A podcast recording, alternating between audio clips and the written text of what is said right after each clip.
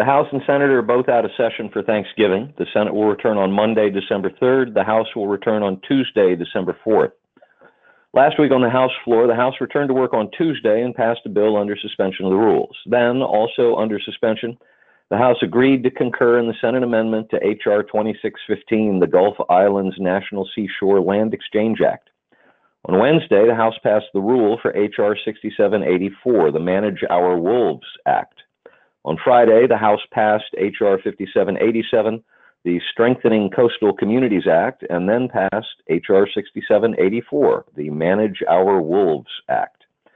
This week on the House floor, no action there in recess. Last week on the Senate floor, the Senate also returned to work on Tuesday. On Wednesday, the Senate voted to invoke cloture on the nomination of Michelle Bowman to be a member of the Board of Governors of the Federal Reserve System.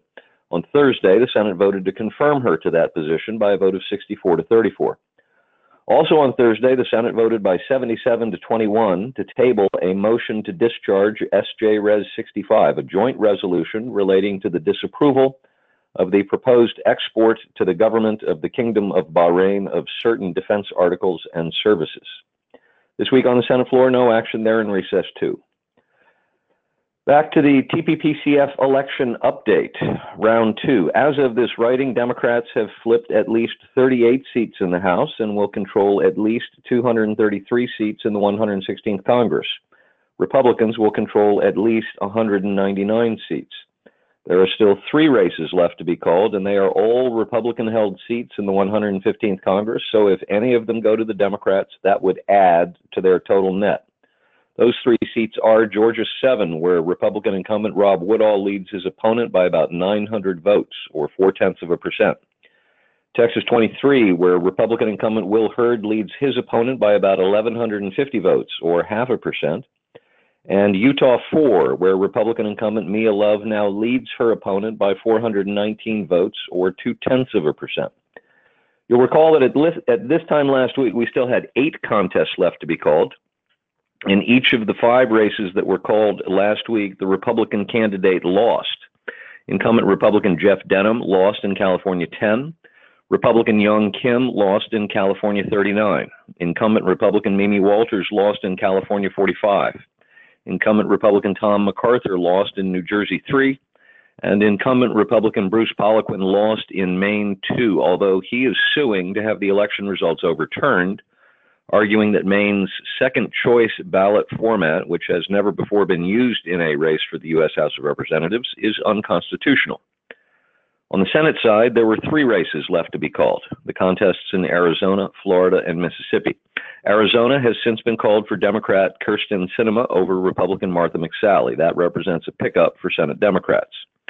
Florida continues through a hand recount, and the funny business continues. The most recent shenanigans included Broward County finishing its recount before the Thursday afternoon deadline, but failing to upload the results in time. They missed by two minutes.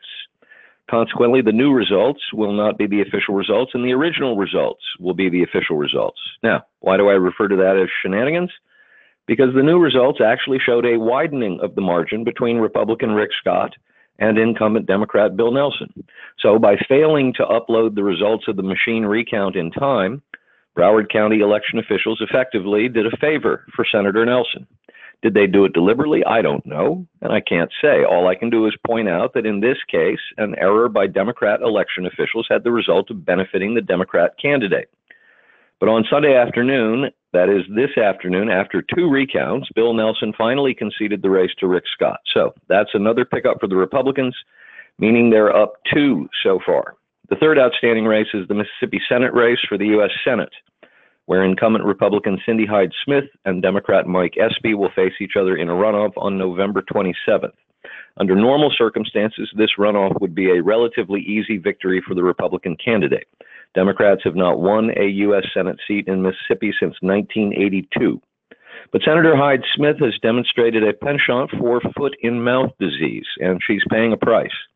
The organized left has money lying around that they don't know what to do with, so they're putting it on the air in Mississippi to smack her around and benefit Espy.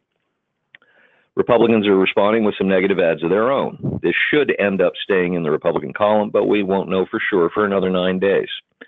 In the two major outstanding governor's races in Florida and Georgia, the Democrat candidates both finally gave up. Andrew Gillum conceded the Florida governor's race to Ron DeSantis, and Stacey Abrams refused to concede, but did acknowledge that she had lost the governor's race to Brian Kemp in Georgia. Now, to leadership elections. House Republicans held their leadership elections for the 116th Congress on Wednesday. As expected, they decided to keep the same two guys at the top of their leadership. So Kevin McCarthy will be the new minority leader, and Steve Scalise will be the new minority whip. Liz Cheney was unopposed for House Republican Conference chair, and Gary Palmer was elected to lead the House Republican Policy Committee. Given that Palmer had, in a previous life, founded a state based think tank in Alabama and was one of the founders of the State Policy Network, a network of conservative state based think tanks, think tanks, that actually makes sense. On the Senate side, Republicans also held leadership elections. Majority Leader Mitch McConnell was reelected. But the number two man, Majority Whip John Cornyn of Texas, was term limited out of his position and was replaced by Senator John Thune of South Dakota. The big news on the leadership election front, of course, is whether or not Nancy Pelosi will be the next Speaker of the House. Many Democrats believe it's time for her to move on and pass the torch to a new generation of leaders. She thinks otherwise. She's fighting hard to put together 218 votes in January, and I predict that when all is said and done, she'll be the next Speaker. Now to the courts. President Trump nominated a replacement for Judge Brett Kavanaugh on the District of Columbia Circuit Court of Appeals, and she's a doozy. Neomi Rao, who currently serves as the administrator at the Office of Information and Regulatory Affairs at the Office of Management and Budget. She previously clerked for Supreme Court Justice Clarence Thomas and worked as a law professor at George Mason University, one of the great conservative law schools. This nomination is a winner.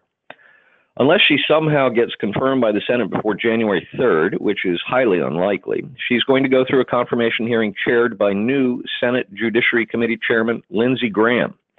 Graham will replace Iowa Senator Chuck Grassley, who's moving over to take over the helm at the Senate Finance Committee in the wake of the retirement of Utah Senator Orrin Hatch to the lame duck session. When the House and Senate return next week, they will have less than a week before the current continuing resolution expires on Friday, December 7th. That continuing resolution is funding about 25% of the government, including the Department of Homeland Security, and the House and Senate still have not come to agreement over one key element border wall funding. The House bill contains $5 billion for border wall funding. The Senate bill contains $1.6 billion for border wall funding. And Senate Democrats so far have refused to buckle on the issue. Senate Majority Leader Mitch McConnell and Senate Appropriations Committee Chairman Richard Shelby visited with the president on Thursday at the White House to share with him their thoughts on the matter. They essentially told him Senate Minority Leader Chuck Schumer had made clear he was not going to budge on the issue and they would have to settle for the $1.6 billion figure, and they urged the president to accept it. On Saturday, the president told reporters, quote, we're talking about a border wall. We're talking about quite a big sum of money, about $5 billion. This would be a very good time to do a shutdown. I don't think it's going to be necessary because I think the Democrats will come to their senses. And if they don't come to their senses, we will continue to win elections. End quote. Stay tuned. Criminal justice reform. On Wednesday, at a meeting at the White House, President Trump publicly announced his support for the so called First Step Act, a bipartisan criminal justice reform bill. Supporters of the long stalled legislation were energized and vowed to get the bill to the president's desk before the end of the year. But there are a few problems. To begin, there isn't actually a bill yet. A smaller bill has passed the House, but that focused on prison reform. The Senate bill would essentially take the House bill and then add four sentencing reform provisions. They include, quote, reducing lifetime mandatory minimum sentences after two prior felony drug convictions to at least 25 years, reducing minimum sentences after one prior conviction from 20 to 15 years, and making the Fair Sentencing Act retroactive. It would also expand an existing safety valve for mandatory minimum sentencing that would not apply retroactively, according to the Hill. At least two Republican senators remain strongly opposed to the legislation Tom Cotton of Arkansas and John Kennedy of Louisiana. And there's a larger problem timing. The Senate is currently scheduled to leave town on December 14, less than two weeks after it returns next week. They've already got a government funding fight on the calendar, and Leader McConnell also wants to schedule floor time to consider a farm bill.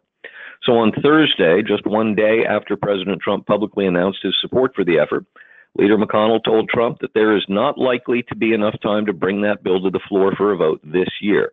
He said he estimated that the bill would eat up about 10 days of floor time, and he just doesn't have that on the schedule.